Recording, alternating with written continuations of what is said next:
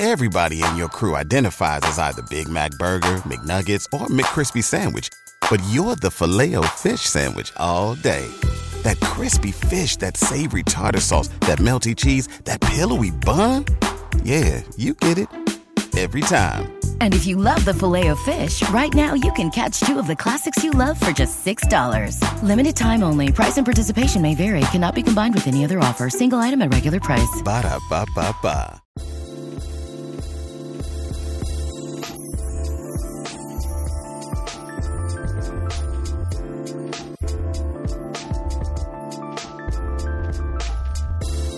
Hello and welcome back to A C R A C. I'm Jed Wolpaw and I'm coming to you with a very special episode on COVID nineteen. I was lucky enough to get in touch with Mike Scott uh, from uh, now from Penn, who's one of the chiefs of critical care there, and he is in uh, has been working closely with uh, Mauricio Cereda, who is one of the critical care docs there and has been in close touch with Uh, a really wonderful physician anesthesiologist in Italy who's really on the front lines. And so we put this together very last minute. This all came together just in the past day. So you'll see uh, it's going to be uh, a little bit uh, helter-skelter, uh, but really I think important messages coming across from some of what they've been thinking about at Penn and some of what has been happening in Italy on the ground and what really they are describing as a war zone. You'll hear some tough things Uh, about what's having to happen in Italy. Um, it will not be easy to listen to. I want to have the huge, huge uh, flag and caveat up front to say, of course, uh, that things are changing on a daily basis here. What we discuss in terms of what may or may not be good things to do may change by tomorrow. And so I want to urge people to check with your local hospital, uh, infection control folks, figure out what the protocols that are being put in place at your hospital are and follow those. Please don't assume that what we're saying is advice to be taken uh, directly into patient care. This is stuff to think about and discuss with your colleagues, with your hospital, with your leadership. And for everybody out there, if there are lay, lay folks listening to this, this is really about uh, prevention. And you'll hear us emphasize that again and again. What can we all do, all of us as citizens, to try to prevent us getting to the point that they have reached in Italy where they're having to decide who gets a ventilator and who just has to die because they don't have enough ventilators, they don't have enough hospital beds, they don't have enough I C U beds for the enormous number of cases, let alone other people who are just sick and don't have COVID. So we don't want to get there, and in order to prevent it, we need to be responsible ourselves. So let that be the biggest take-home message. You'll hear us talk about that, and you'll hear us talk about a lot of the other lessons that can be learned from their experience there in Italy. Uh, all right, so let's jump in. My apologies. The audio is not going to be great. I was supposed to be away on vacation. We've canceled that trip, but I don't have any of my normal uh, recording equipment with me here at home. Uh, it's at work where I had left it. So the audio won't be uh, probably what we're normally used to here, uh, and um, we're, but we'll we'll do the best we can. I think just for the sake of uh, the seriousness of the of the issue, we're not going to do kind of random recommendations for now uh, with this group. Uh, I will say that uh, most likely the live A C R A C episode will be canceled. Uh, I'm will kind of definitively announce that within the next few weeks, but um, I think we're most likely to have to put that off until this is all settled down and it's safe to have a large group again together.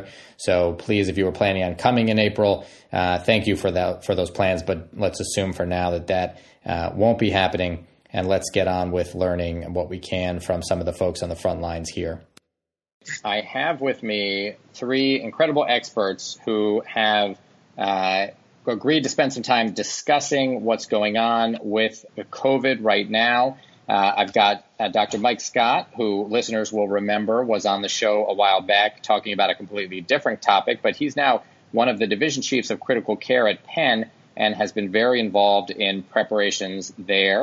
I've also got with me Doctor Mauricio Cereda, who is also an anesthesia critical care doc. He is also the head of the I C U fellowship at Penn and does a lot of research on A R D S. And then really special, and I'm so grateful to have with us uh, one of his colleagues who was actually one of his medical students uh, in Italy. And is now a, an anesthesiologist and critical care doc there. Doctor Mirko Nacoti, who is uh, on the ground in Italy and has agreed to spend some time, despite I'm sure being exhausted, sharing with us some of what is going on there and what they've learned. Um, he is also an anesthesiologist and a cardiac uh, anesthesiologist there in uh, Bergamo, which is about an hour and a half from Milan, and is really on the ground uh, with some of the, the worst cases that, that we have going on. And they've learned a lot and are here to share with us. So I want to start with you, Mike, um, and ask you to just, you know, let's do some very basic. Let's review. What are we talking about when people say the coronavirus or COVID, or, you know, some people may know the actual virus's name, SARS-CoV two? Just take me through what we're what we're dealing with here. Yeah, so it's been described as a novel coronavirus. Uh, coronaviruses are recognized because they've got this like crown when you look at them on electron microscopy. Right. Uh, it was called COVID nineteen purely because it's been classified in two thousand nineteen. And now, because it's been associated with severe acute respiratory syndrome, it's basically been renamed SARS-CoV two or SARS-CoV two. Uh, so it's the same type of virus that was the SARS epidemic in two thousand two to four and also the MERS uh, epidemic in two thousand twelve. Uh, it was first described, obviously, back in Wuhan. I think everyone realizes it. Uh, it, it really initially came from there, and then it's been spreading now. And it's now, I think, in one hundred forty countries, and there's been over one hundred sixty thousand cases, which are just the reported diagnosed cases. I mean, the, the amount of cases out there are, will be many times more than this. And there's been particularly affected areas like South Korea, Iran, and Italy. Um, and and I think the events in Italy have really focused everyone's minds because of the fact that they've got a very advanced healthcare system like we have here. And, and yet they have um, suffered from a, a real overwhelming number of patients needing high-level critical care um, because they were presenting with this acute respiratory distress syndrome and needing Uh, intensive care to basically ventilate them for a period of time of normally about seven-ish days. And the, the remarkable thing about this infection is it doesn't really, it's not like uh, it doesn't present in the normal way of the common cold necessarily. There, there seems to be this long period where you might not show an infection. In fact, many people might not show an infection. So it means that it's spread very, very rapidly and there's exponential spread. Um, and that's one of the key things is containment seems to be very, very difficult and very challenging for countries. Right. So, you know, some of the terms people may hear are um, this quarantine period, right? So we think that if you are, uh, you need, if you're at high risk, if you've been exposed, you need to be uh, out of contact with people for long enough so that you can know for sure if you have it. This is assuming you can't be tested, right? So this is why we're asking people to Uh, to isolate, to have some social isolation, and especially if they have any symptoms, to self-quarantine. Yes, that's right. And one of the challenges we've had in the U S A is we haven't had the testing kits. A lot of other countries have developed rapid testing kits, which is happening here as well. Uh, for instance, in South Korea, they have even drive-by uh, testing stations where they've been testing up to ten thousand patients a day, where patients drive by in their car, stop, and within ten minutes there's a P C R test which they can then get a positive or negative result. And that's been very useful in trying to map the movement of the infection and contain it. And is why do we not have that here? Is it do we not have the technology or the reagents or the machines? What what is stopping us from being able to do that? Well, we do now have the tests. I think it's a question of getting them uh, available and in sufficient quantities. Uh, that's above my pay grade, obviously, to answer those questions. But my belief is that there's uh, a large number of testing kits going to be made available in the next week or so. Okay, great. So we're hoping to have that. So everybody, you mentioned, and I think people understand that this is thought of as affecting the lungs. People can develop anything from a mild respiratory symptom to Uh, severe A R D S and need to be on a ventilator. It also, though, has some G I effects and maybe even some myocardial effects. Is that right? Yeah, that, that some patients get a bit of diarrhea. I think that, that there's a mild and severe form. The severe form is a fever and, and a cough and shortness of breath. And then with other things, you can get chest pain. There's now increasing recognition as a myocarditis, so in, inflammation of the heart. And in some patients over in Seattle, my understanding is they've suffered cardiac arrest because of myocarditis. There's also another group of patients that develop acute kidney injury. It's currently unclear whether that's the direct virus involvement or the fact that our critical care strategy is to limit fluid on these patients because they otherwise get very leaky lungs. And so therefore the kidney function is uh, basically being challenged because we're running these patients dry. Right. Okay.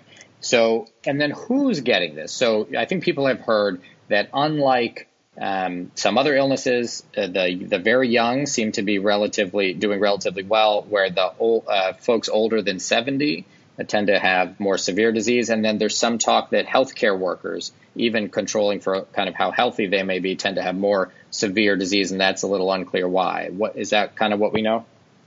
Yeah, I mean, I'm not an epidemiologist, obviously, but there is certainly the elderly patients and uh, those who have comorbidities such as heart, lung, kidney, smokers have a higher incidence of, of problems and mortality.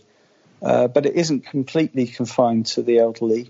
Uh, there is a, a, an incidence in the below fifties, although it's low. Uh, but Mirko, I think, will be able to tell us more about the distribution of disease from Italy when he comes on. Yeah, absolutely. Um, do we uh, we know, you mentioned the kind of countries that have been um, hit the hardest so far. In the United States, we've seen on the West Coast, uh, so Seattle is seeing a, a huge number of infections, uh, and then obviously Washington State um, in general. There's some outside Seattle. There's uh, kind of movement from the West Coast. Do we think that that's kind of moving across now? Obviously, New York having uh, increasing numbers. It's really uh, kind of everywhere. Do we? What do we think? Are we thinking that this is going to um, have an exponential spread? Is there any way to know that? Well, all we can do really is follow what's happened in other countries and the fact that the spread does seem to be exponential. There's, we obviously know it's droplet borne, but there is some evidence coming out. It might be, you might have live virus in the feces. There's two publications recently, one in JAMA. So that might be why the virus is spreading so quickly. But obviously, you're much more likely to get the virus if you're coming into contact with someone and in enclosed spaces. So just like you know, the, the flu virus or any, any other type of these infections. So I think we're still mapping the epidemiology, and also we don't know if people get reinfected or not. Um, but I think the key thing is, is we know that containment is really the only way to reduce the Uh, endpoint, because we, from experience around the other countries, is if you can, even a few days of containment get you a, a reduced number that get infected. There's uh, some calculations suggesting that every four days means you double the number of people who go to intensive care. So the sooner you get containment, the better. Yeah, that's a huge number, obviously, depending on what you start with, and could, could easily overwhelm. And I think we'll hear from Mirko Um, kind of what they're facing there. Um, I want to ask you what um, we, you mentioned that this is traveling obviously through droplets, uh, maybe through fecal uh, uh, passing as well. It lives on surfaces, uh, I think, for a little while from what we know. I, there was, I think, just a very recent paper in the New England Journal looking at different um, different types of surfaces, cardboard, uh, plastic, metal, Um, and finding that, you know, at minimum, we're talking about many hours up to a day or two where the virus can stay uh, stay alive on these surfaces. So that's a, a huge problem for infection as well. You can imagine walking through an area, even if nobody sneezes or coughs or even touches you, you put your hand on a railing or a doorknob that someone recently touched with virus, you can get it that way. Is that, is that what your understanding is? Yeah, it is, and that's why the basic uh, levels of hygiene are important. So to wash your hands for twenty seconds, which will kill the virus, not touch your mouth, eyes or nose, um, because that's the way you can self-infect. Uh, obviously, be away from people who uh, are infected with, who cough, sneezing, but obviously you can't always do that. And if you have got a sneeze or, or something is to sneeze, if you haven't got a handkerchief, to sneeze into and bin it, then you would sneeze into your upper arm rather than your hands and then pass it on. So these are basic things, but very important to contain the spread of the virus.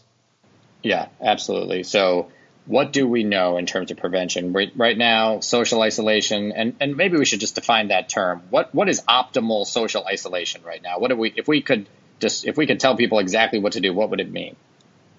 Again, I, I'm not speaking as an epidemiologist. I'm speaking as a as a critical care physician, so I wouldn't really know the official um definition of that, but what we do know that's happened uh, locally in Philadelphia, and very sensibly, the schools have been closed. They've stopped people from going to large gatherings. In our workplace at Penn alone, we're not allowed to have groups of twenty people, and in fact even less than that now, and we try and do all of our meetings by uh, some sort of Skype or uh, over the phone. We are even encouraging people to work from home. Uh, so we're just trying to stop unnecessary contact, journeys, and and meeting of people. Yeah, uh, I think that's right. And, you know, we've got similar uh, kind of stuff happening here in Maryland, schools being closed, et cetera. Um, you know, I think the way we've interpreted is just limit contact as much as possible. You know, we're not...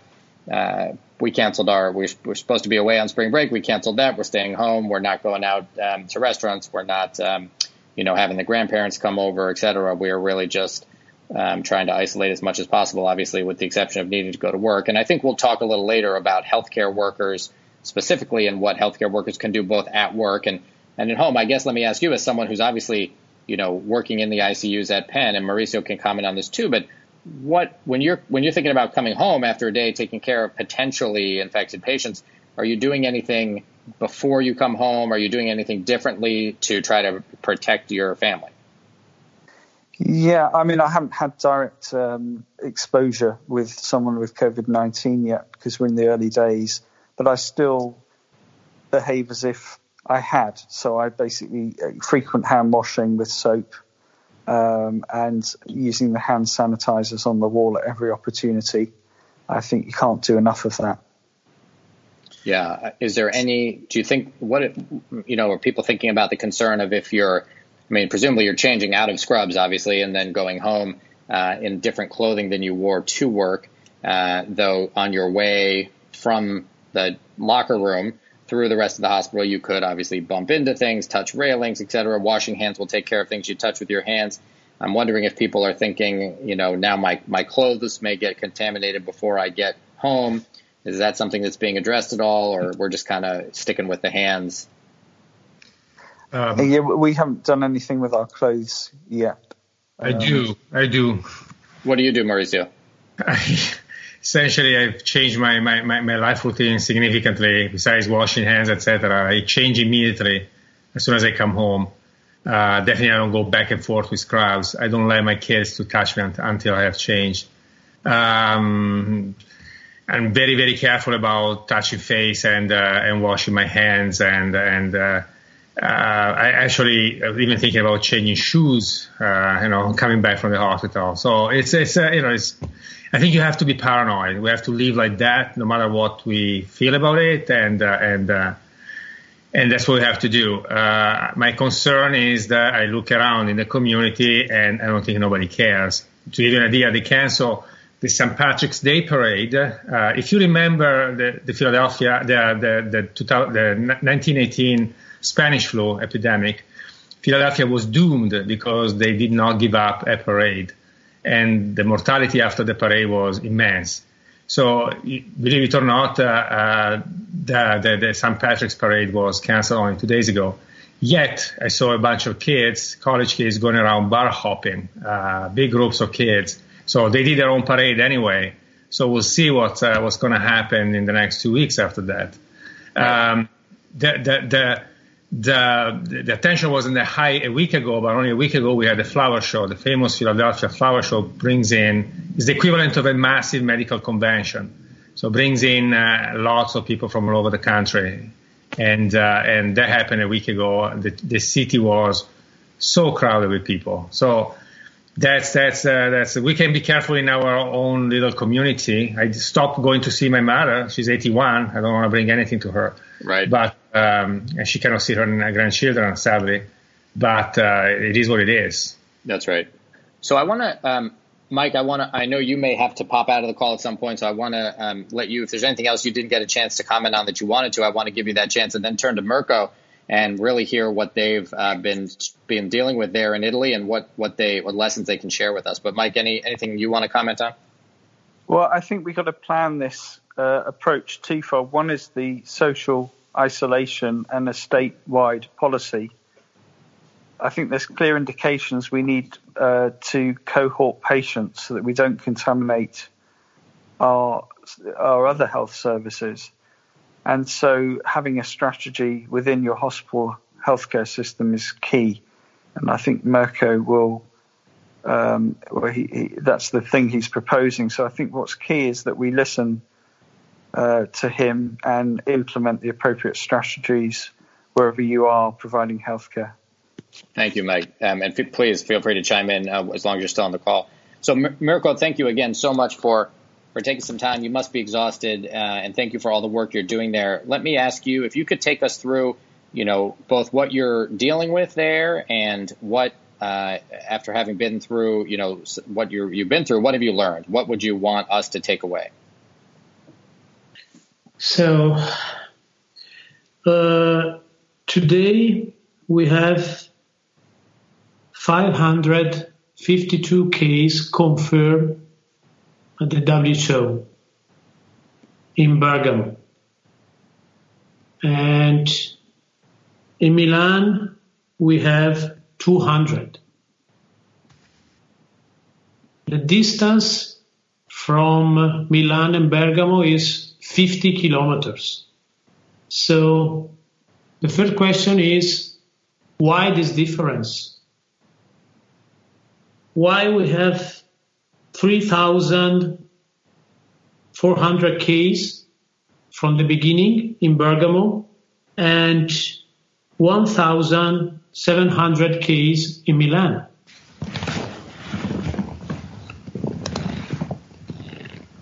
First of all is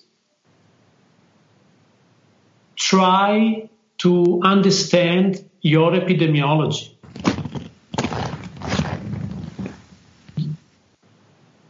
Milan and Bergamo are very near. So if you have so huge difference, there is a reason. It's not the virus that is crazy. It's the man that is crazy. So something in the society is wrong. We are not, we do not understand what happens. Nobody.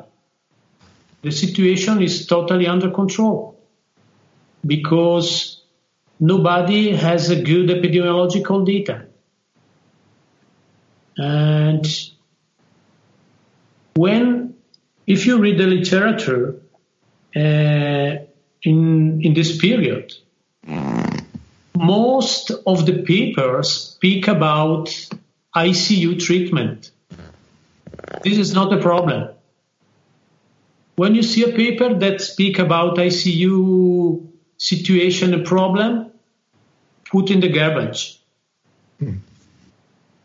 Because if you if you try to to treat your uh, uh, COVID virus with the I C U mentality, you fail. If you read the Singapore experience, uh, you you can understand that uh, on December thirty-first, uh, two thousand nineteen, China informed the World Health Organization of a novel viral pneumonia. Do you do you know when the Singapore people start to check the people in uh, in the country? Four days later. Four days later. And Singapore catch the first case of uh, coronavirus the third tree of January, twenty days after the discovery of the virus. The truth that uh, Singapore received uh, receive a lot uh, Chinese uh, population, about uh, uh, three hundred thousand visitors per, per month. Do you know how many visitors arrive in, uh, in your country? I do not in Italy, yeah. But this is an important question. Uh, si- Singapore experience, Taiwan experience, China experience teach us a lot, but uh, we are not uh, we are not an epidemiological mentality. If you read the Singapore paper, Singapore, you can read you you you don't find I C U word. You find the word public health. So after uh, when Singapore uh, understand the situation of China, promptly shift its public health response level to enhanced preparedness. That means that uh, activate all the public health facility to catch the virus. And Singapore, if you read the report of the case in Singapore, you don't find many cases. And Singapore is very near to the China. This is and the so- main Mirko, uh, let me just clarify. So you're saying, if I'm understanding you, that, you know, if you wait until you've got your I C Us full and then you start thinking about this as an I C U issue, you're you're way too late. You have to think of it as a public health issue. You have to do what Singapore did, which is be very, very proactive. And they were able to control yeah. this because they didn't wait around until they were dealing with an I C U crisis. Is that right? Yeah. Yeah. Uh, yeah. What, what do you think? Uh, when the virus arrived in uh, U S A, in your opinion? Yeah, I, yeah, I don't know. I mean, I think uh, probably uh, a lot, a lot earlier than we think. When? I don't know, Maurizio. Do you know? No. Well, I'm reading um, uh, on social media from um, postings from people in Seattle. They think they had A R D S cases in their I C Us already at the beginning of February. Some of them died. They want to go back and, and check. I think it's been there longer. I'm, I'm sure Mirko will tell us this. Probably it's going to be even earlier than that. Uh, but uh, I suspect we are surrounded by COVID patients already as we speak, and we have been for a while. Yeah, and But Mirko is probably going to tell us more about this. Yeah, Mirko, so you tell us, when was the first year? So in my opinion, the first case recognized in China, because one doctor uh, so opened the mind and recognized uh, a strange pneumonia. This this was the first case, eighth of December. How many cases unrecognized by doctors without open minds happens before? Yeah, exactly. And the latency period maybe fifty day, fifteen days. So maybe the virus is is starting to spread in November. How many travelers from China to U S A in, from November from November to December? Yeah. So in this period, I. I work in two places, in the Central Hospital of Bergamo, uh, nine hundred beds, and because of this situation, I work also in a little hospital healthcare uh, around Bergamo. In this hospital, uh, during the the crazy night of this period, I speak a lot with the nurse.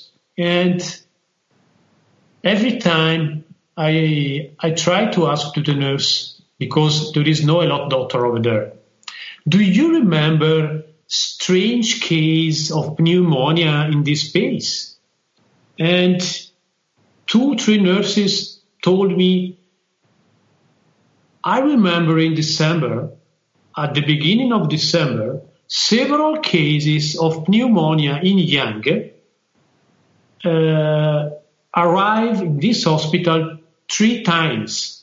First time with antibiotic, second time with antibiotic, and third time, after three weeks, the, pneum- the pneumonia was still here. Maybe it was coronavirus? Right. So the virus is with you, I think, a long time ago. Right. So, yeah, so and I think I you're think, probably... I, I think, think you are late. Yes, I think you're probably right. So you now have, you know, and by you, I mean, in Italy, in some areas, right? I mean, there's an overwhelming number of cases. There are a lot of critically ill patients. Um, tell us a little about what you're seeing and, and what you've learned from, uh, you know, so clearly, as you just said, one huge lesson is we don't want to wait. We we need to be proactive. And we talked with Mike about some of the things we can do. And I think Maurizio will, will give us some more uh, on that in a little bit. But tell me a little more about, you know, what you're actually seeing on the ground and what lessons you've learned both for uh, the general public and for healthcare providers. Yeah. Uh, today, in the main journal of uh, our city, L'Eco di Bergamo,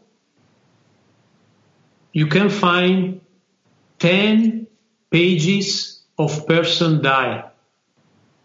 ten pages. All the journal, the journal is composed about these pages with person that die. Mm. This is the situation. Uh, we can, we have no space for patient that die because all the, uh, Maurizio, Cimitero, how do you say Cimitero in English? Graveyard or cemetery. Mm-hmm. Okay, all cemetery are full. Yeah, it's like and, it's like a war. I mean, this is what you people yes, talk yes. right about during wartime.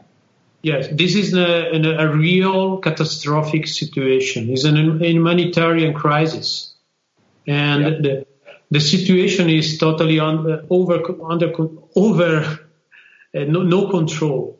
So right. for this reason, the mortality is so high because the number of patients in the hospital are too much, and we we are not able to face front to everything.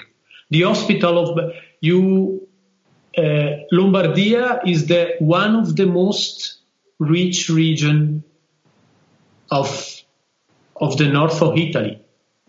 The internal product is the same of the Germany.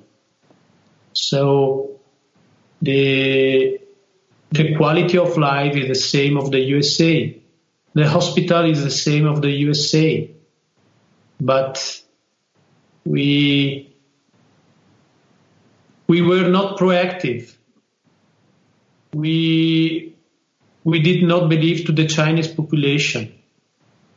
We We we uh, we did not how many travelers arrive from China every day. You know, the uh, the airport of Bergamo is uh, the second airport of the Italy for passengers. Mm. So, mm. so a lot epidemic, of- epidemic situation. Uh, Maurizio, uh, uh, this is the story that Maurizio these days heard a lot, but epidemic situation is, first of all, a social problem. So you have to understand the social, uh, the key social point that promote the diffusion of the virus. Because if you don't understand that, you can increase uh, I C U bed, I C U bed every day, every day, but you can, you can stop the contamination. And uh, now we are in quarantine, but we are not China. There is no, uh, there is no uh, uh, dictator here. So I'm not sure that we can maintain quarantine two months, three months. Uh, school in China are still closed. And uh, the peak of the contamination was one, two months ago. Wuhan Hospital uh, did not receive any case in this moment. Any case.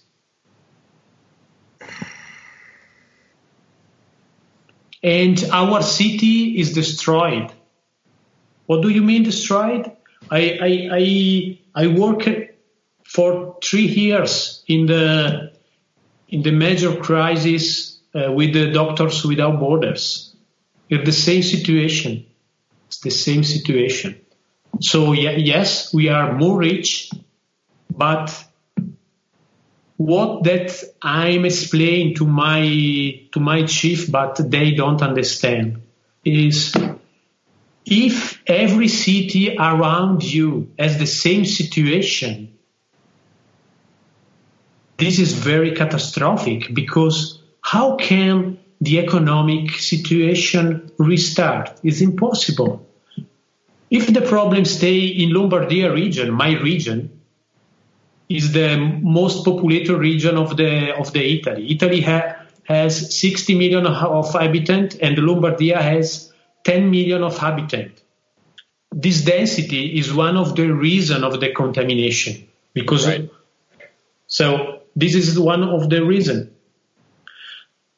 The second reason, I think, but I have no data. Why? Because in Bergamo, there is no a surveillance system. So nobody uh, nobody searched the, the reason for this incredible contamination. This is incredible, but we don't know why. Uh, I have an idea, because I observe the people that work. People for the first two, three weeks work in contaminated fashion. No protection. Yep. Uh, no formation. Two weeks in an epidemic situation is a dramatic period. You know, every day here seems uh, one year before. The, the situation is totally different. Uh, Mirko, what do you mean by that? Every day is like one year before. Because uh, yesterday we have uh, three thousand cases, and today four hundred cases. Uh, last week we have two hundred people with COVID in our hospital, and now we have five hundred people in our hospital. five hundred people with COVID uh, in a hospital with nine hundred beds. What do you mean?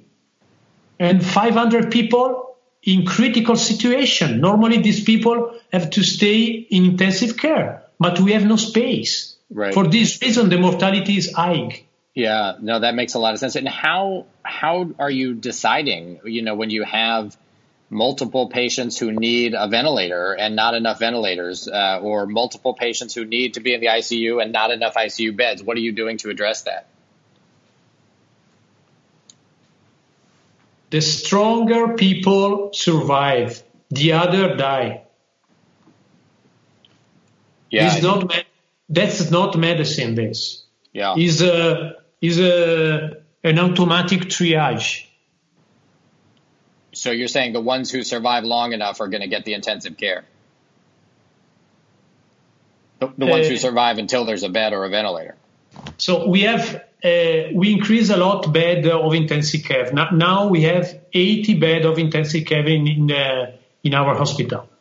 Every bed is COVID. So if a people with traumatic injury arrive in the hospital, there is no bed, there, there is no free bed for, for him. Right. Do you do you understand the situation?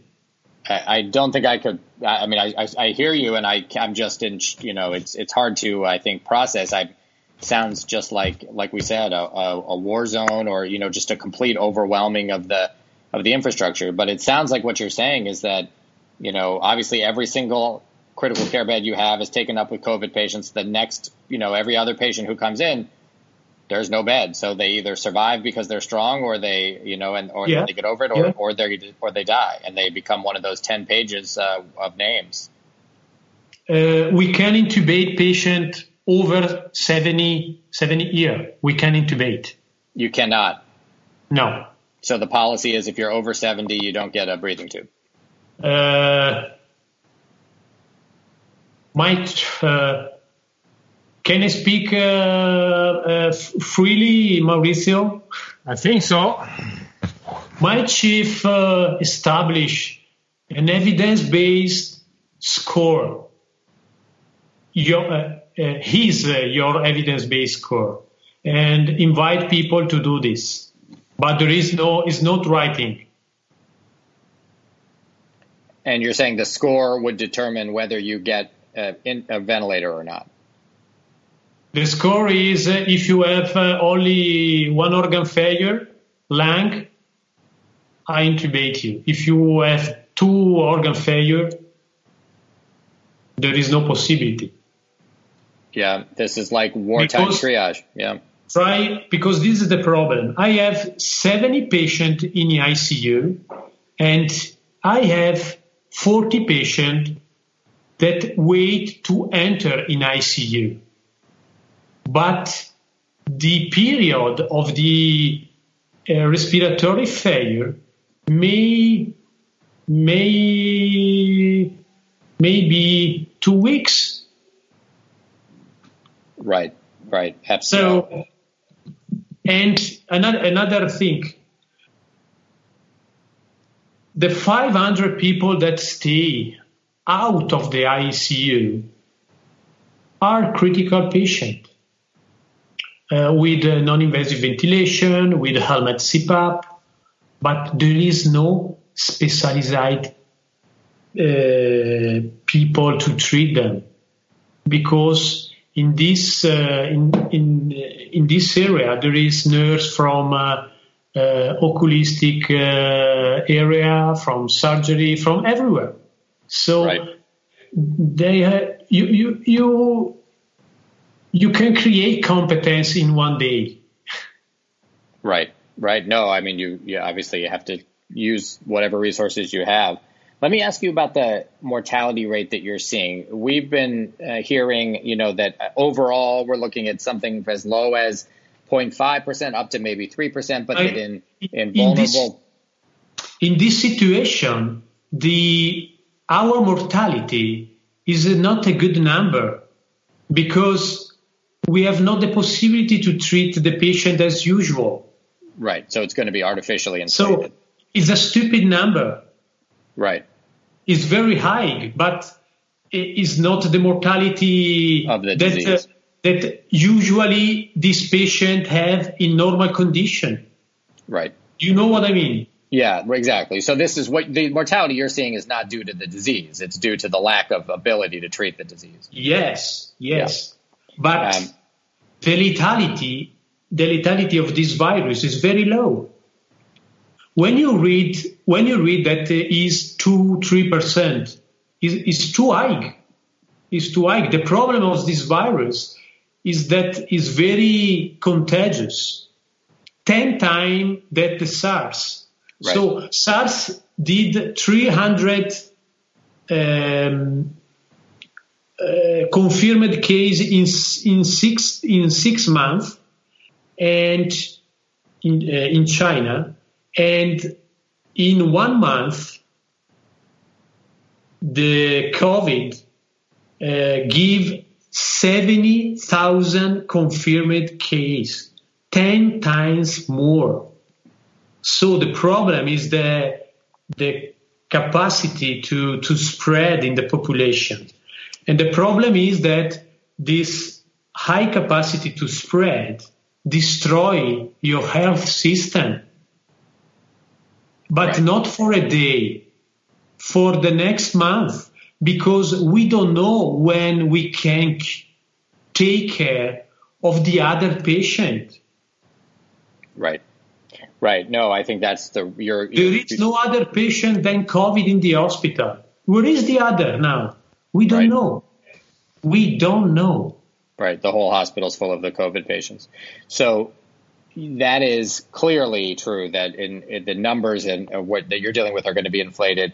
You know, uh, the there have been some estimates that in the, the vulnerable population, patients older than seventy, nursing home patients, for example, here, Um, the mortality may be higher, right, in that population, maybe as high as ten to twenty percent. I think that was based at least in part on uh, the nursing home in Seattle, where uh, out of one hundred uh, nursing home residents, uh, you know, I think about uh, fourteen died, which would be a fourteen percent mortality rate there. Um, but overall, because the younger patients do better, we think that, you know, as you said, it's a it's overall a, a much lower mortality rate, but the infects the infectivity is quite high. No, it's not the mortality, it's the lethality, it's the different. It's two different concepts, because this is the another problem or on the paper that you read. Lethality is the concept that is the total number of the dead on the total number of the infected patient. What do you, uh, in the, if you read intensive care paper, you can read mortality about the patient recovered in your hospital. But the base, the denominator of the infected patient is more, more, more higher, because most people did, did not arrive in the hospital, have a paucisymptomatic uh, uh, infection, as asymptomatic but with virus. This is your denominator. Right, but we don't know you what that number is. That yeah.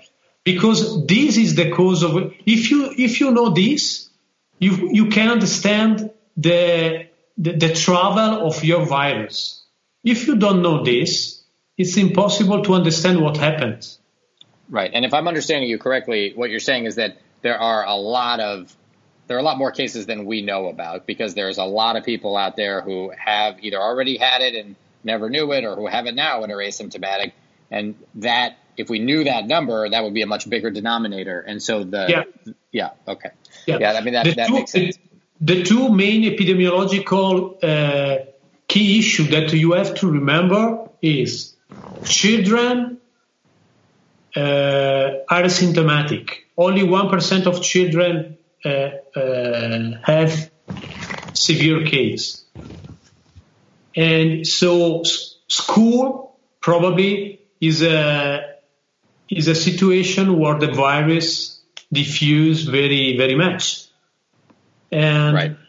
the second condition is that the Chinese population, when did some uh, survey on the asymptomatic patient, found find, found the same viral load of virus in asymptomatic patient than in symptomatic patient. Right, right. So and this is yeah. and this is that is an important epidemiological issue. Right, and that gets to what you were saying about the prevention, is that if we have people with high viral loads walking around asymptomatic, then waiting until we have our hospitals full is not, and trying to deal with it there is is way too late. We yeah. have to we have to do the public health, the social isolation that we were discussing before. Yeah. Let me so that that's clear. I mean, I think there's no question that it, it sounds like such a and and for good reason, an important thing that you want to get across is not to wait, to do the necessary uh, public health interventions now and uh, to try to prevent the results that you've seen there. What else? Let's turn to the things that you have learned uh, in terms of caring for these patients in the hospital. What um, what are you doing uh, to try to provide the best care you can? I mean, one thing is obviously trying to figure out who gets limited resources, but then for the patients who are being taken care of, who are in the hospital or who are on ventilators, okay. um, what are you doing for them? So, uh I see the, several patients with COVID in a hospital, and I see different patients in uh, at home, and I see different patients in emergency room. So, in my opinion, most patients with mild, moderate uh, coronavirus pneumonia may stay at home. If you if you can catch early the, the, the level of saturation, probably you can bring at home oxygen.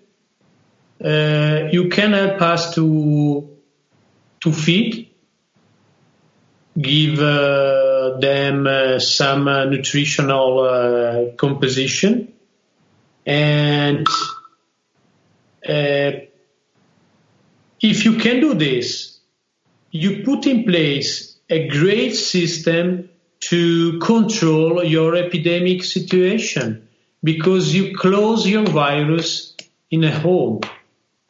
But this uh, this uh, is an important changement of the of the health system, because right. and it's it's very difficult to prepare this.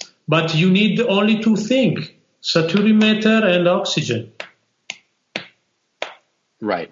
So you're saying that patients who, people who have a mild or even moderate uh, case. Uh, mild for sure, mild for sure, moderate I don't know, but mild can stay at home, totally. And mild cases are, are uh, very, is a great part of the case. You have to avoid that they arrive in a hospital, because probably they have ninety of saturation. And if you give them two liters of oxygen, probably is enough. Right. And so you're actually having people who would normally be in the hospital be, with pneumonia, re- receiving oxygen, uh, are getting that at home now, because there's, there is no hospital bed for them. So at the beginning, every people arrive in a hospital. And this was the problem.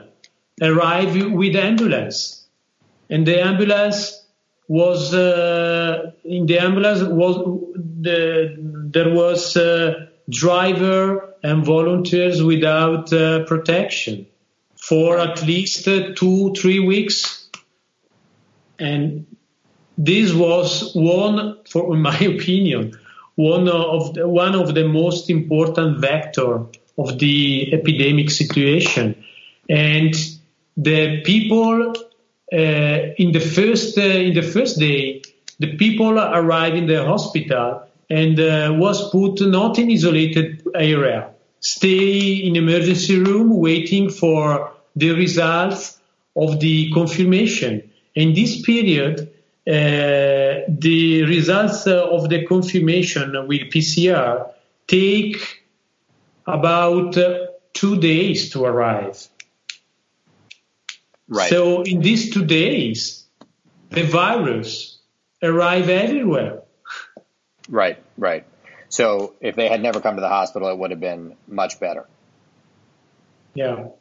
So, Mauricio, is that, are you aware, is this being discussed at all uh, in this country, the idea of, of potentially patients who normally would come to a hospital, keeping them at home, even on home O two?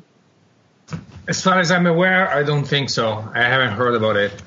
Okay, uh, well. I don't, uh, I don't honestly do not think so. Yeah, I haven't heard it either. Now, obviously, cohort I think, patients. Sorry, I, I think uh, one, um, because I, I, I saw several patients at home. And what I learned that uh, when the patient has fever, uh, probably uh, the lung compromission started, and probably the hypoxia starts slowly every day, day by day, because most, most patients, also old patients, arrive in a hospital with seventy of saturation, and they speak well, they are not very, uh, they are a good mental state. This is not normal, because this is the situation that I see in my P I C U with a congenital patient. My congenital patient has seven years saturation, and you ask, incredible.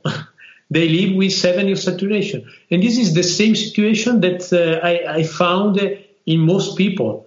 Uh, so I think if you can catch the oxygen or the saturation at the beginning, you can treat them with oxygen and avoid the deterioration of the organism, because this patient go in mountain for fifteen days and nobody give nutrition. So it's normal that you crash. I don't know if you, uh, if I explain uh, the situation. Maurizio. You do very well, Mirko. Yeah, I mean, so I think that makes sense, you know, is that uh, it, clearly we know people can, with isolated hypoxia, can do just fine. I mean, people who climb Mount Everest uh, without oxygen obviously are up there with very low saturations. Um, and so you absolutely, uh, it sounds like what you're seeing is people who slowly developed this hypoxemia, and because it developed slowly, they had time to, you know, acclimatize to it, so to speak. They are coming in with, you know, low saturations, but doing otherwise fine. And you're saying this could you, this could be treated, especially if it was caught early, potentially at home, and prevent them coming into the hospital at all. Yeah. So uh, we talked about cohorting patients in the hospital. Uh, Mike mentioned this uh, earlier. So, uh, you know, that's something I know, Maurizio, you guys are working on, we've done, is to have, uh, you know, these are not patients you want to have one in, in one unit in the negative pressure room and another in another unit, you know, just the potential for cross-contamination. You want to have a dedicated area of the hospital where these patients um, are kept. Now, obviously, Mirko, for you guys, you know, your whole hospital is taken up. So that's, you know, we're kind of past that point, but maybe that's one way that we, as we start to see more cases, can hopefully prevent the kind of spread both to healthcare workers and to other patients um, that's, that you guys have seen in Italy. Maurizio, is that, you think you agree with that? Yeah, I, I agree with you completely. Um, but we should be very proactive. I'm not entirely sure how much uh, institutions around the country are thinking in those terms. Um, my concern is that in the United States, the way the healthcare system works, there is no central coordination. Uh, not, I'm not only talking about uh, only the federal level, but also at the statewide or even citywide. Uh, we have major big cities with major academic centers uh, that probably don't really have a line of communication, so it's really hard to understand. I don't have a clear understanding uh, what the role of the city, but that may be my ignorance.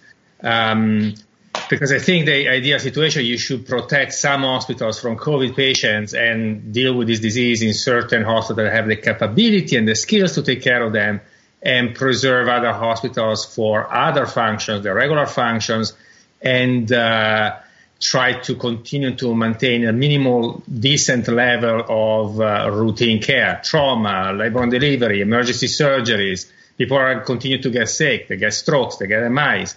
Um, my biggest fear, if I understand the U S medical system, my biggest fear is that these patients are going to f- start flooding all hospitals, including peripheral hospitals, where they don't have really a preparedness plan. Right. And, uh, and, uh, and uh, you know exactly what I'm talking about. And uh, they will be overwhelmed. They will not manage as well. The hospitals will be contaminated, personnel and uh, And patients will get infected. And then once they get overwhelmed, they will start flooding patients to the city hospitals. And, uh, and instead, these peripheral hospitals should be protected.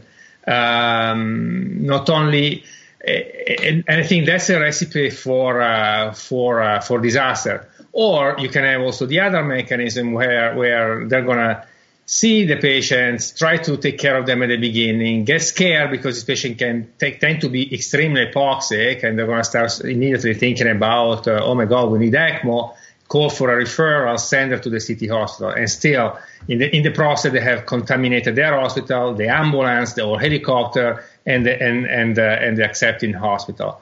So right. I, I hope I'm wrong. I suspect that uh, we are not there yet in terms of coordinating and and.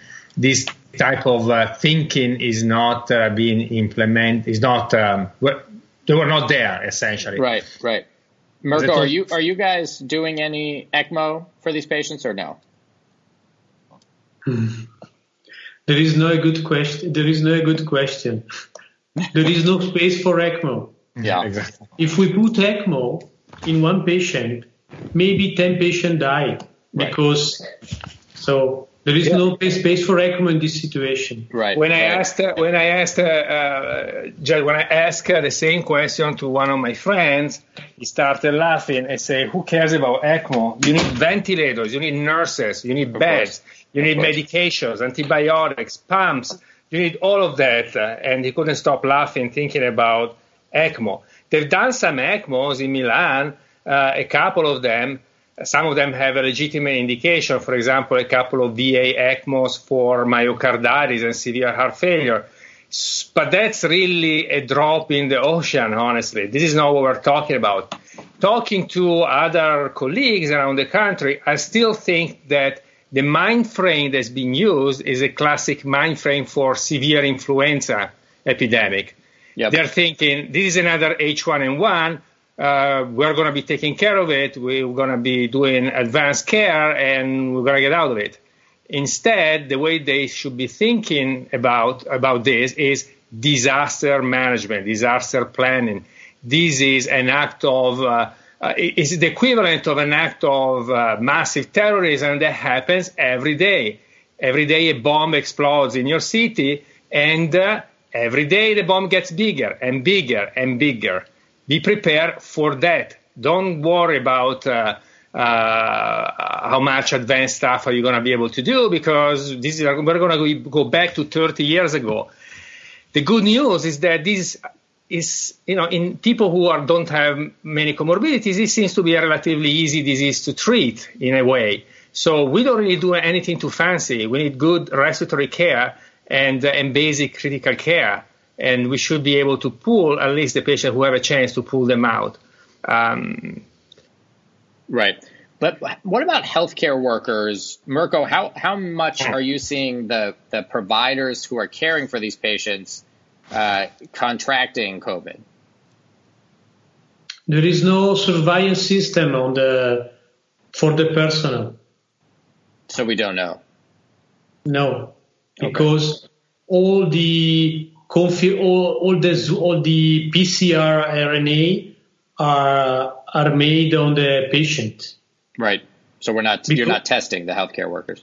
But this is the this is a stupid choice, because when you have an epidemic situation, every people has COVID. If you live, if you work in the malaria context, people without tests. When the patient arrives in the hospital with malaria, with, with the fever, they do diagnosis of malaria. So the COVID patient is a typical COVID patient.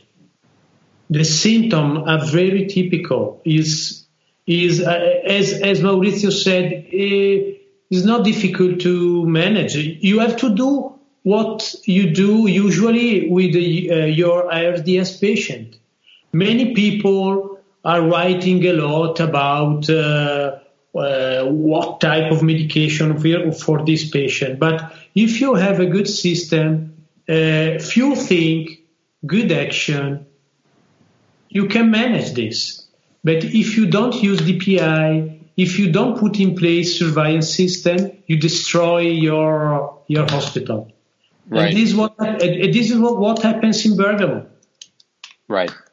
So, what other are there other? Now, um, I yeah. think in in uh, there is also in China's population about fifty, thirty percent of the personnel is is ill.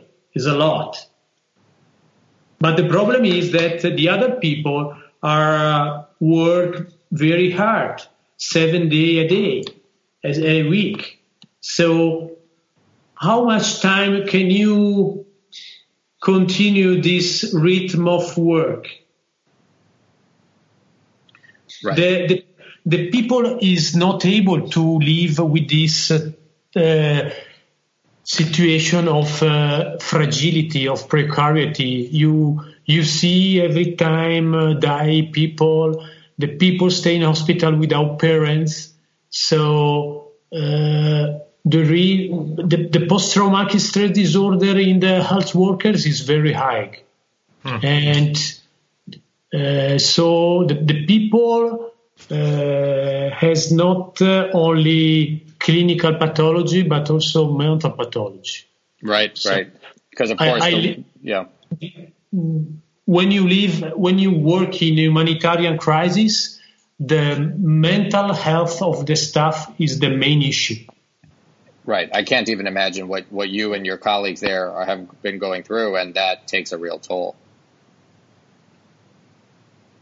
So I want to ask you, Mirko, if there's anything else you, um, you know, we've talked about the importance of, of preventive techniques, trying to uh, avoid spread, obviously, in every way we know how, with so- social isolation, effective Um, you know, cohorting of patients uh, when they do get to the hospital, trying to keep anyone home who can be home. Uh, testing needs to be emphasized. Um, and we've, we've, at least in this country, according to Mike, we are going to start seeing more rapid testing, the likes of which they've had in South Korea for some time now.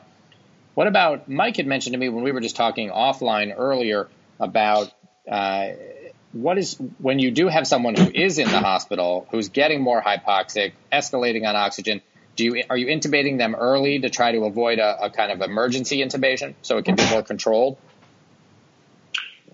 So this was uh, uh, um, a question that in the first period of the epidemic uh, situation in the webinar, people uh, try to respond, because some people Uh, some people say we have to intubate before, some people say we have to intubate after.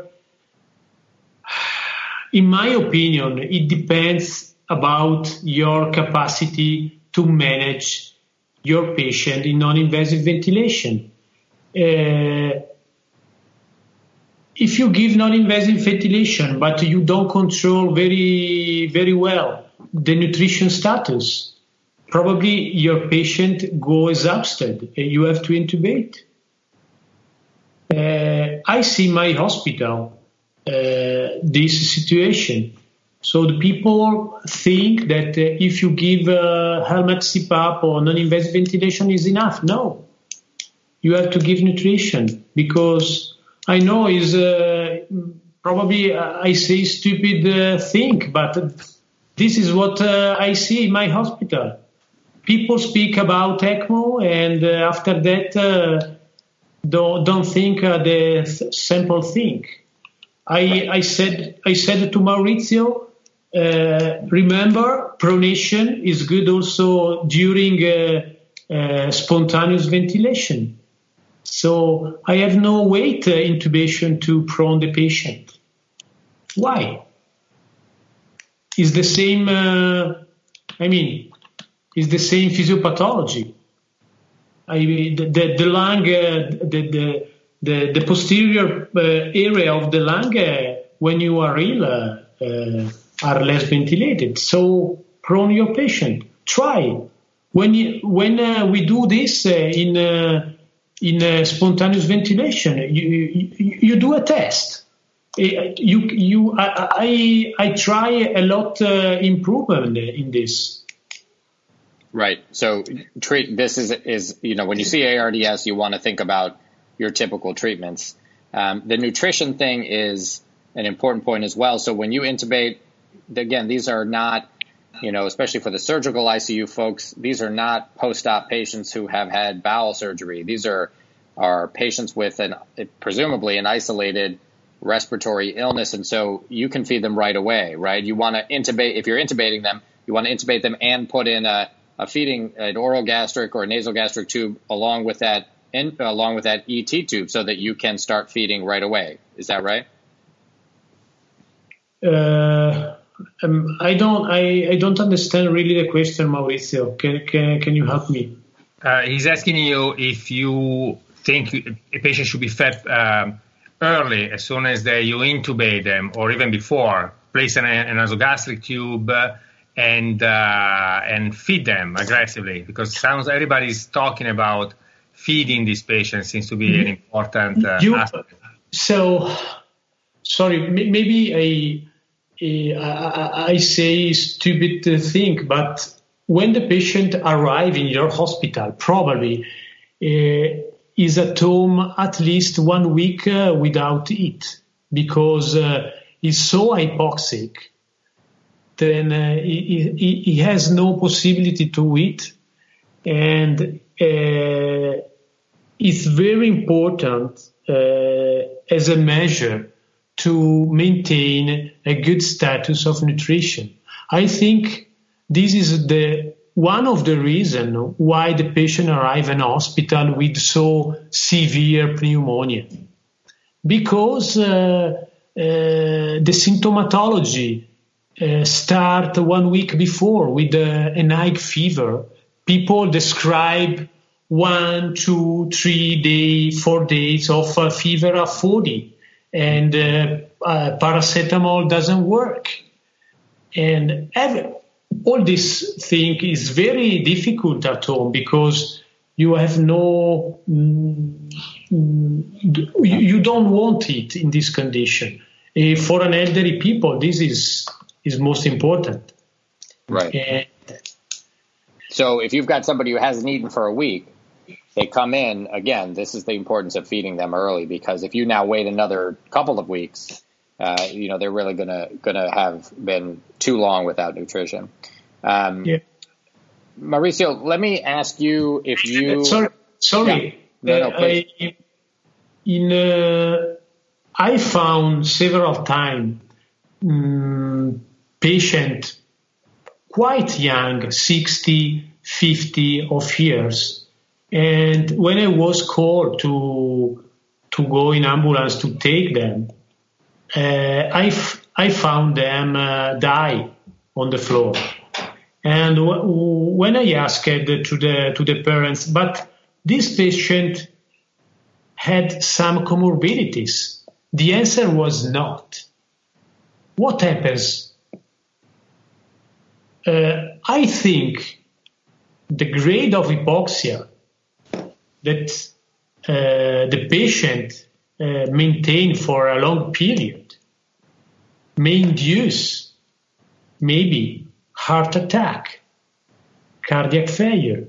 When uh, when I go to, to take some patient, elderly patient, and uh, and they try saturation before to to to transfer the patient, I can uh, I can catch seventy. Right. Right. So, uh, and and it's hard, right? Because you were saying that some, some patients who are have mild disease, you know, you kind of want to keep at home on some oxygen. Um, obviously, you, you I guess if you do that, you give them some targets and, and a pulse oximeter and tell them if it falls, yes, you know, you need to come in if it falls to X, Y, or Z. You you have you have telemedicine. You can use it. Right. Right. But uh, you you have. Uh, You have to improve the the, the capacity we have of your of your, uh, of your uh, area, peripheral area. So right. mo- mo- most our institutions have powerful home care services, at yeah. least in certain cities. I think we have to mobilize those uh, yeah. early enough. That's uh, that's something that uh, I don't know how many are thinking about that. I'm proud of my institution because I think we've been very proactive and we're really planning way ahead. But uh, I think there's something also people around should start considering. Uh, use your home care system to go to go. Send your home nurses, home physical therapists, check on the saturation, bring them oxygen. These are things that can be done, and they can be done mobilized relatively quickly. Yeah, uh, and Mauricio, let me the, let me ask the, you. This, This yeah. is a proactive, consider that this is a proactive action to reduce the contamination. Right. Mm. You have, you have to, you have to uh, change your mind and think that uh, the most important thing is to isolate the patient and reduce the contamination. So right. you have to think every action in this direction. Right. And, and so, Mauricio, I was going to ask you if you, you know, you've obviously been in close contact with Mirko. You are aware of what's going on in Italy. And now you are one of the people helping at Penn to, uh, you know, get prepared for what, you know, we don't know, but what, what may turn out to be a similar situation. What are you, what lessons have you taken? What are you guys doing? What do you recommend that, that other folks who may be listening uh, do to prepare? Well, we, our dean has decided to stop all uh, elective surgeries and, and clinic activities. Um, and uh, we are making escalation plans. Uh, they're still, we're still working on them, but we are, we are, so I can't give you any details, but the plans include uh, um, units that will be dedicated to these patients to avoid contamination uh, of, uh, of, of the hospital and on the other patients. Um, we are working on protocols, so we are liberally using the inputs from Italy to create our own protocols. The Italians have created a very nice uh, protocol that have been um, published by C R T, which is the European, the Italian Society. We've been, I've been taking inputs from here and there. We've been integrating them. So we're going to create our own guidelines for airway management, mechanical ventilation, nutrition. I'm going to emphasize that even more now after talking to Mirko. Um, so these are all things that people should be getting to do, start doing now, now. Like I, I told you before, talking to some of my colleagues around the country, the impression I'm getting is this is serious, but it's just a pneumonia. I will deal with it. No, it's not like this. Talk to your, talk to your administrators, talk to to everybody. To try to create a, a, a, a crisis management state that has to be in place now, because I think we don't have much time. Uh, uh, there are more things. I would say also, if I if I were to give a recommendation, would be think creatively of ways you can deliver intensive care, uh, because again, that's what we're going to have to do anyway, uh, in in all kinds of situations, on the floors. On the, in the operating rooms, uh, think about how you restructure your your your uh, your staffing and your your uh, your call schedule and your your model for for, for staffing patients and and, and I C Us and rooms.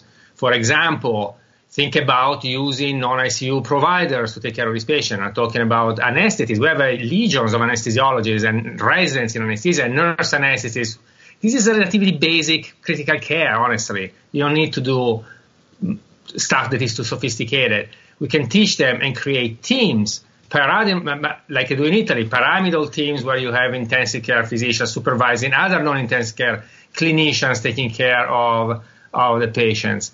Um, think about ways you can deliver positive pressure in a safe way without ventilators. That's another problem we're going to have. The Italians use liberally helmet C PAP, which is not available in this country. So we need to figure out ways to do it. People, there's a there's a lot of concern about using non-invasive ventilation, right. uh, because it's been associated to spread of the virus during the SARS epidemic. Same concern applies to high-flow nasal cannula, but although nobody really knows how much spreading there's going to be. Uh, the helmets are ideal because they allow you to deliver positive pressure in a, in a simple way. Uh, just C PAP, because in a lot of patients that's all you need, right. And put, re, put in an antimicrobial filter, you can actually isolate the patient from the rest of the room, which is fantastic. Right. Um, problem is that we don't have them. There are ways to go around this, uh, but we're still on our si- side. We're still working on it. Right. So um, just let me let me just say, in case folks aren't familiar. So when we talk about non-invasive positive pressure ventilation, we're talking about BiPAP, C PAP. Uh, exactly. But the problem with those is that while when the patient breathes in, it's fine. When they breathe out, it just goes out into the room. And so yeah. What's thought is that that positive pressure helps to uh, to create more viral particles leaving that mask and going out into the room and therefore increasing the potential for spread. The helmet that you mentioned, which you, we don't have, uh, prevents that or can prevent it because it kind of seals the patient's head inside the helmet, gives them the positive pressure, but then the outflow doesn't have to go out into the room. High-flow nasal cannula uh, is what we're doing as a first step with a mask over the patient's mouth and nose. You know, maybe that's better uh, as a first step, and then intubation straight from there without going to BiPAP or C PAP. Exactly. Uh, one thing I've learned is that these patients tend to deteriorate very fast. So if I have to give a clinical pearl is that patients will come in with uh, mild opacities uh, on chest X-ray, and they will evolve uh, very quickly.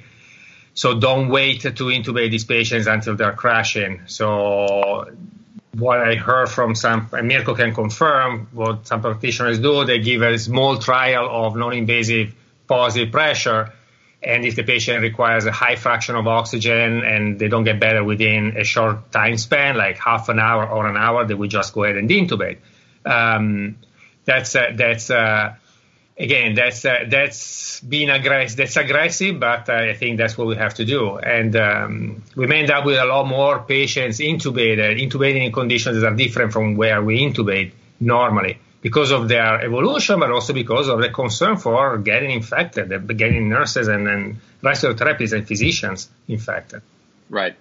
So, uh, you know, big things we've talked about in terms of what people could do. So I think let's look at, um, actually, before we summarize, let me ask you, healthcare workers. So obviously a lot of anxiety uh, in healthcare workers who know that they're going to be taking care of more and more, probably already are, certainly are going to be taking care of more and more of these patients. Uh, What, if any, what advice should we be recommending? And this is obviously changing rapidly and, and will probably be, whatever we say now, may be out of date tomorrow. But, you know, should people, let's talk about anesthesiologists. You're going to see your patient in pre-op.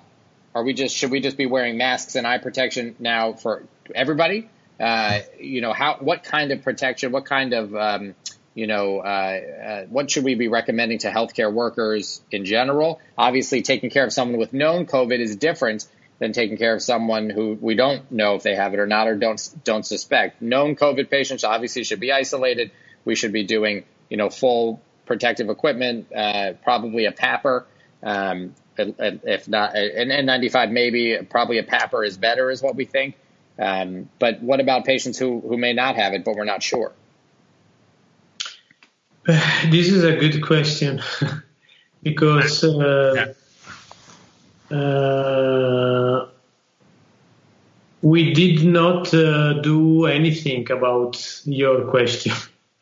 And this was the most problem because uh, we found a lot of patients uh, infected after surgery. Right. So also, Also for this, for this question is important to, to do proactive. So I think it's important to, to start a cluster survey on patient, on personnel to, to find one case. If you find one case, uh, maybe it's important to start a D P I system for, uh, Uh, COVID uh, infection area. One case is enough. Don't don't wait for ten cases, twenty cases. One case is enough. Right. And Maurizio, what are you guys doing around that? What are you telling people to do? So we're in the process of defining what's uh, defining what the high-risk intubation is, and that's a little controversial. Uh, of course, patients who are coming from outside with fever and respiratory symptoms, we will all use all the precautions. The question is, what do you do when somebody goes in respiratory failure on the floor, who has been there for other reasons?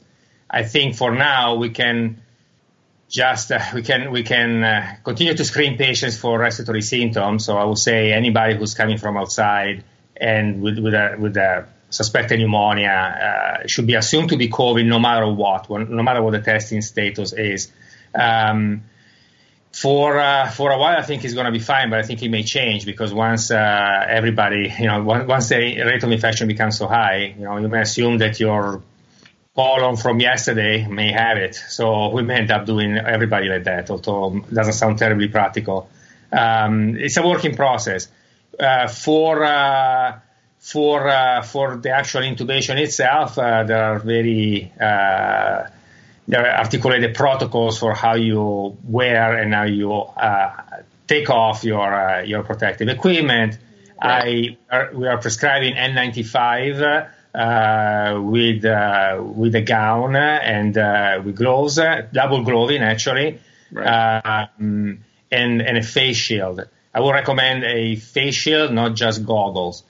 Um, I, was, I suspect a lot of people will feel more, even more comfortable using P A P Rs for oral intubation. Um, right. That's what we're doing. Yeah, if you you, you definitely you and I definitely need to use a P A P R because we have facial hair. Yeah. Uh, I would say use a P A P R, and if it's available, use it for oral intubations. That to be said. Learn how to place it. And actually, a nice system, a system we're adopting is the buddy system. So one person gets dressed and undressed, and one person watches the, that person. Right.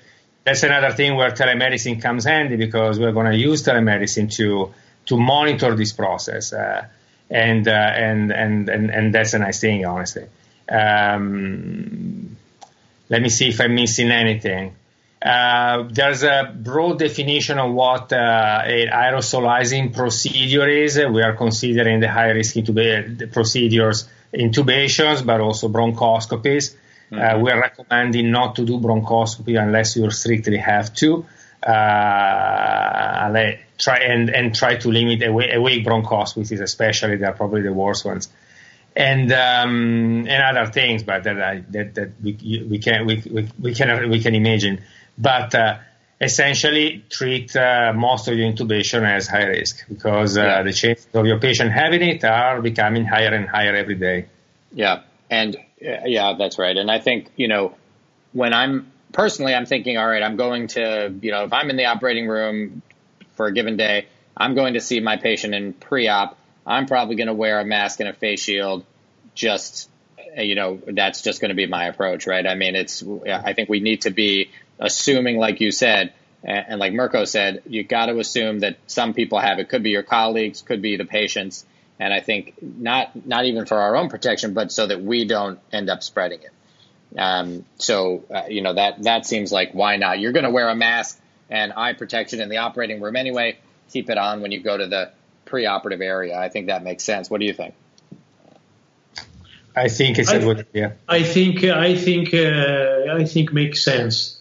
Is uh, is a is a great changement, because you know uh, when you walk, you you see another people, and uh, you you think maybe maybe could be him that uh, give me the virus. It's right. not it's not good living this situation, but this is the reality now. Right. So now the uh, our city are desert. When you when you walk, uh, you stay two meters. Right. Uh, nobody give the hands. I I live uh, at home. Uh, is two weeks that uh, uh, I sleep alone without uh, my wife. Right. Uh, I, I can uh, I can stay with my child. This is right. the situation, no? Because now the epidemic is uh, uh, without control. Right. And if you don't start before uh, to do uh, paranoid, as uh, as Mauricio said, uh, your life uh, will be destroyed, and uh, you don't know when you can restart your normal life. This is the situation of the low-income country. Is the same. Is right. the same. Right.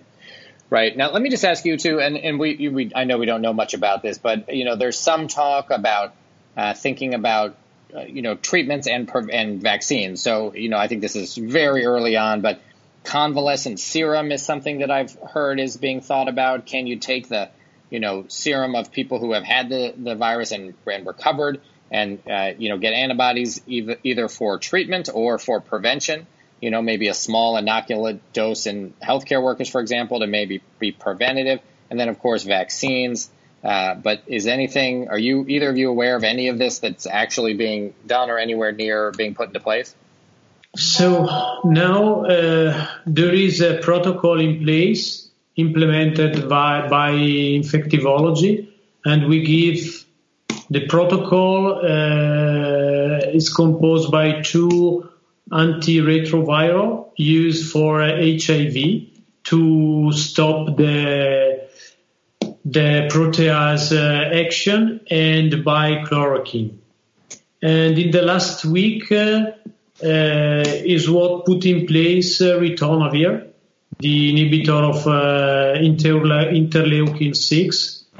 Uh, that was used in uh, cytokine uh, release uh, syndrome after, after chemotherapy. chemotherapy. It mm-hmm. seems to reduce the inflammatory response. So uh, I'm not very excited about that. For, okay. for this, um, because uh, if you don't use well the helmet, if you don't uh, give nutrition, you do inhibitor of the interleukin six. Uh, for me, it is not, there is no sense. Before you do the the good action to treat your respiratory failure, and after that you think uh, the medication. Take present that there is a big ethical issue in catastrophic situation, because the consent is an issue, the the ethical uh, committee is an issue, because you have no time. And I discuss a lot with uh, with some people of the hospital, because now the consensus process for ritonavir uh, um, uh, is implemented in this way. Pe- dyspnoic people stay in the room without parents, and the doctor arrive and ask to dyspnoic people to give consensus for ritonavir. So what do you think? Is a consensus this, or is a is another thing? Right. For right. Me, so you're it, saying that consent is an issue, especially for uh, people who may be sick enough to be, uh, you know, not fully with it, or certainly for kids. Um, you, yes. You, yeah. If if I'm going to die, probably I give consent for everything. Right, right. But this um, is a big issue in a catastrophic uh, humanitarian situation. There is a right. lot of paper about that. Right, right. So sure.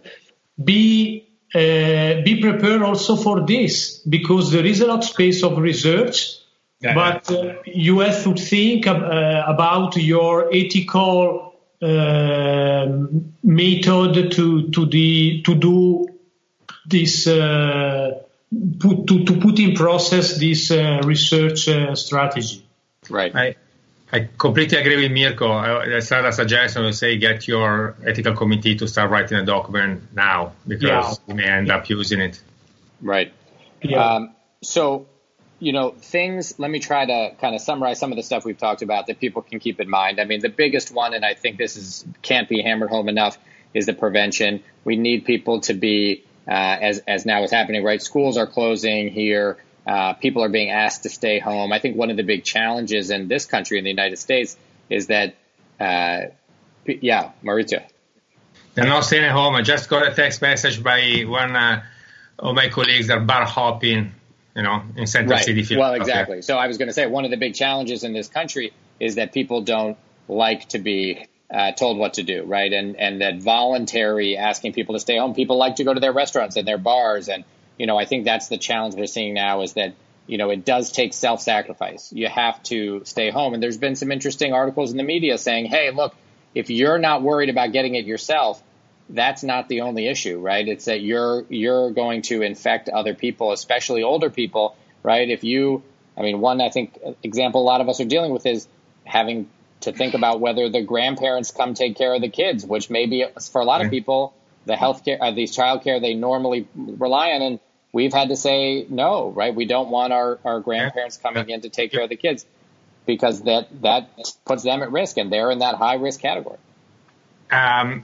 I don't want to sound too harsh, but there are a lot of young people who are dying. And the messages people are getting still uh, is, this is a bad influenza. Don't worry, it will affect only old and sick people. So if you're twenty-five, you uh, don't care. But there are actually, you know, a fair amount of twenty-year-old uh, or even eighteen-year-old, I believe, also in Italy, who are vent- on a ventilator in the I C U.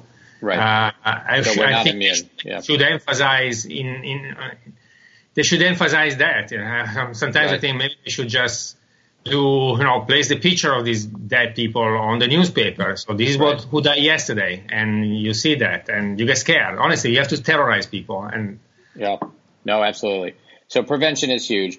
In the hospital, cohorting patients, intubating early, intubating safely, having personal protective equipment, having protocols in place, like you said, and we have similar ones of double or triple gloving, double or is you know gowning or double gowning, uh, using N ninety-fives or P A P Rs, uh, making sure that you know you are wat- having someone watch you take that off so you don't contaminate. Being careful, um, not just with confirmed cases, but anyone who's in any at any risk, maybe with everyone, whether they're uh, you know officially a high risk patient or not, to to be aware that this could be spreading.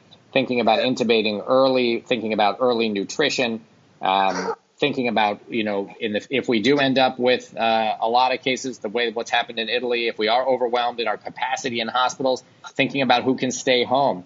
Mike mentioned to me earlier offline that. There, you guys in Penn are, are even not having not put this in place, but thinking about if you had to, could you use one ventilator for two patients with kind of similar body mass and similar lung compliance? So you you Y off your tubing and you provide you know two two people on one ventilator. uh, yeah, I mean, I think that you know again, if we get to the point of, of being overwhelmed in our system, we're going to have to think creatively. But really, I think the message for for everybody is uh, has got to be you know. pass on the bar, pass on the restaurant, pass on the trip, um, you know, stay away from, from other people to the extent you can. And if you have to be at work because you're a healthcare provider, take care of yourself, take care of your colleagues.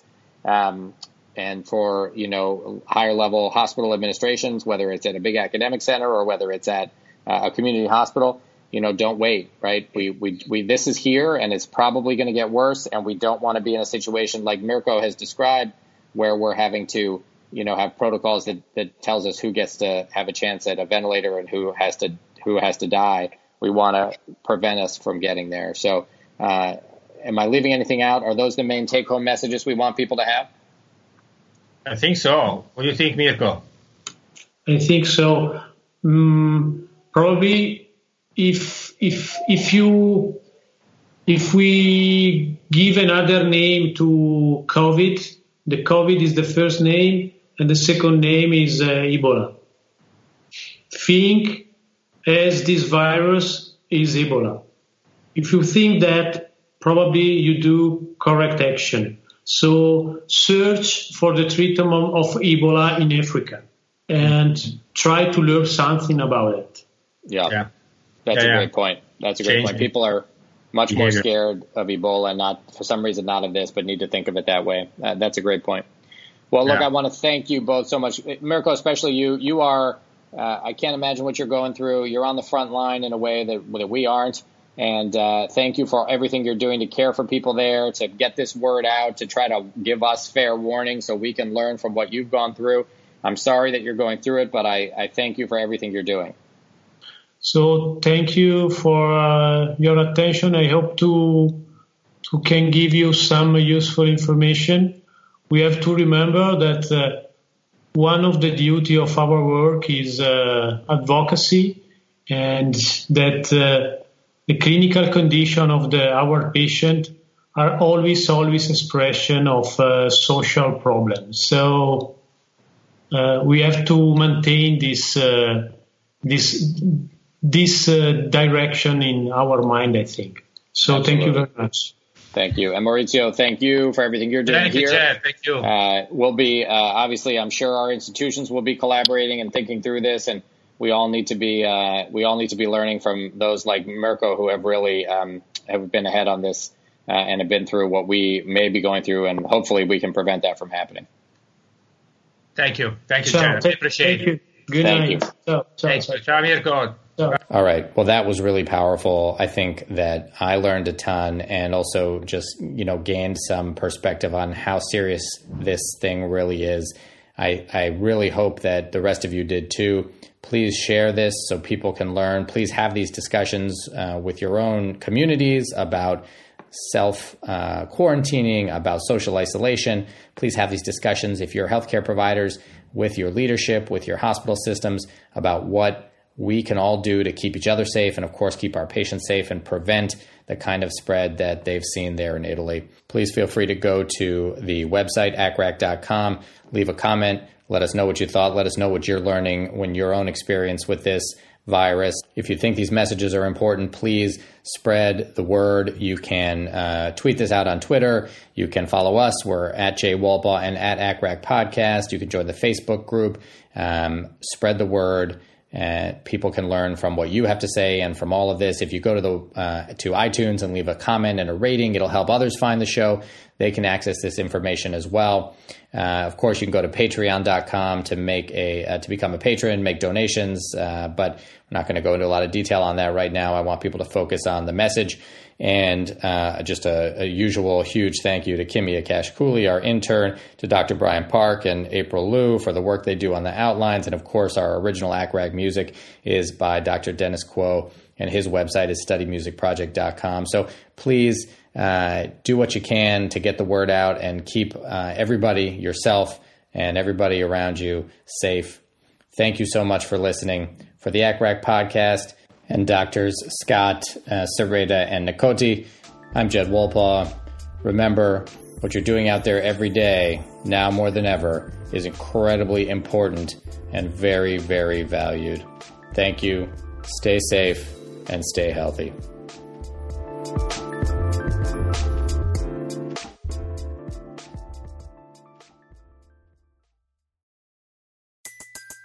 Everybody in your crew identifies as either Big Mac Burger, McNuggets, or McCrispy Sandwich.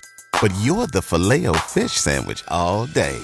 That crispy fish, that savory tartar sauce, that melty cheese, that pillowy bun. Yeah, you get it. Every time. And if you love the Filet-O-Fish, right now you can catch two of the classics you love for just six dollars. Limited time only. Price and participation may vary. Cannot be combined with any other offer. Single item at regular price. Ba-da-ba-ba-ba.